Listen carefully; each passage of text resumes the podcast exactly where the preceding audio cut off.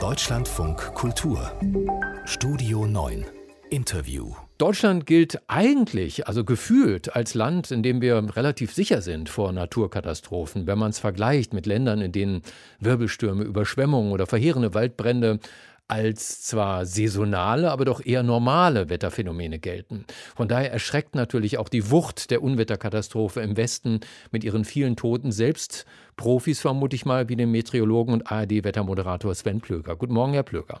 Ja, schönen guten Morgen, Herr Karkowski. Ich grüße Sie. Wie vorhersagbar ist das, was da über den Westen hereingebrochen ist?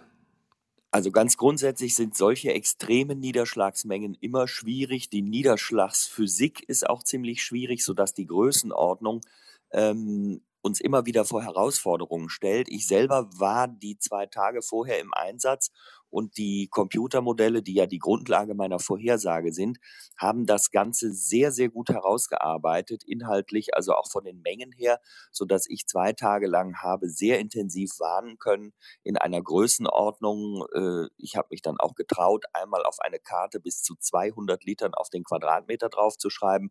Am nächsten Tag immerhin noch um die 150. Wir hatten dann in den Spitzen 150.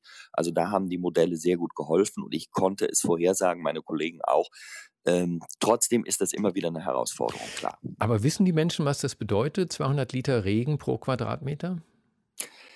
Ich nehme nicht an, dass das jedem geläufig ist. Wer jetzt, sagen wir mal, als Landwirt unterwegs ist oder ständig mit Wassermengen zu tun hat, wird sehr schnell wissen, dass es ein Extremwert, das ist das Dreifache dessen, was normalerweise in einem ganzen Juli fällt und das dann in 24 Stunden.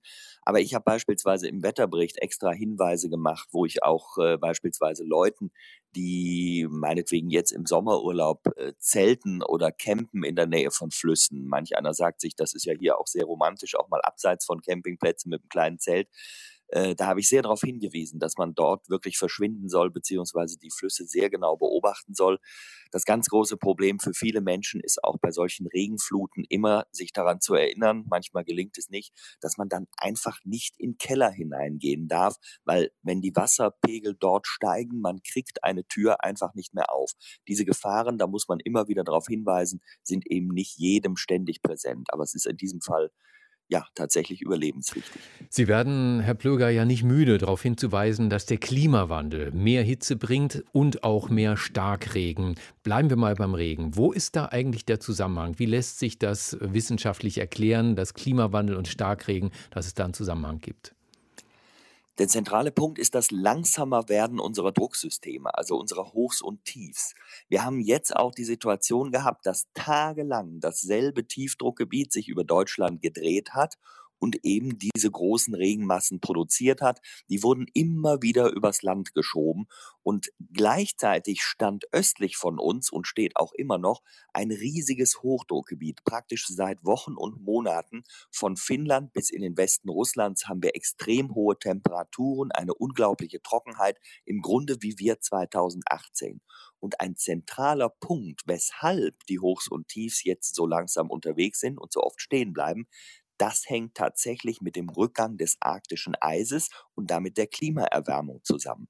Weil es im hohen Norden so warm geworden ist, sind die Unterschiede bei den Temperaturen zwischen dem Äquator und dem Pol das will die Natur immer ausgleichen, geringer geworden. Deswegen ist das Starkwindband in der Höhe, mancher kennt es als Jetstream, tatsächlich im Mittel auch schwächer geworden. Und wenn der schwächer geworden ist, und der ja der ist, der die Hochs und Tiefs antreibt, dann werden diese eben auch langsamer. Und darin liegt der Kern und das ist ja auch der Punkt, den die Wissenschaft vor letztendlich 30, 40 Jahren immer thematisiert hat bereits und uns auf diese Entwicklung hingewiesen hat.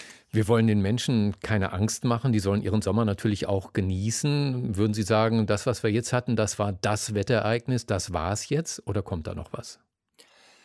Unmittelbar wird man zunächst mal sagen, das Tief wird sich jetzt abschwächen, das Hoch von Westen dehnt sich langsam aus, deswegen diese Starkregenfälle wird es dann in dieser flächendeckenden Ausdehnung, das war ja auch das große Problem, es war eine Zusammenballung von Gewittern, von starken Schauern, also über eine große Fläche ausgedehnt dieser Starkregen. Das werden wir zunächst nicht mehr erleben.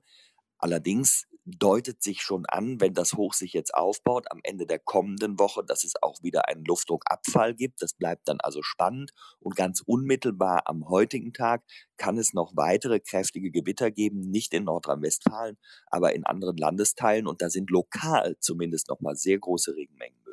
Und da gibt es auch tatsächlich eine Warnung des Deutschen Wetterdienstes. Der hat heute Morgen vor starkem Gewitter gewarnt in den sächsischen Landkreisen Bautzen, Meißen, Nordsachsen und in Dresden sowie in den baden-württembergischen Regierungsbezirken Karlsruhe und Freiburg.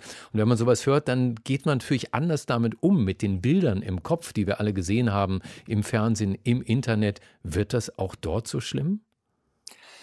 Ich glaube nicht, dass es in der Weise schlimm wird, weil es eben nicht ganz so flächendeckend ist. Aber trotzdem, auch ich setze an dieser Stelle ein riesiges Ausrufezeichen. Das ist eine absolut vernünftige Warnung. Ich habe das gar nicht zu beurteilen, was der Deutsche Wetterdienst warnt, aber das ist eine absolut wichtige Warnung, die an dieser Stelle ausgegeben wurde, denn wir haben lokal in diesen Gewittern, ich habe jetzt gerade hier vor mir mal die entsprechende Modellierung geöffnet, in diesen Gewittern auch wieder Regenmengen, die können durchaus massiv über 50 Liter über den Quadratmeter sehen und gehen und teilweise sogar noch ein bisschen höher in der Spitze.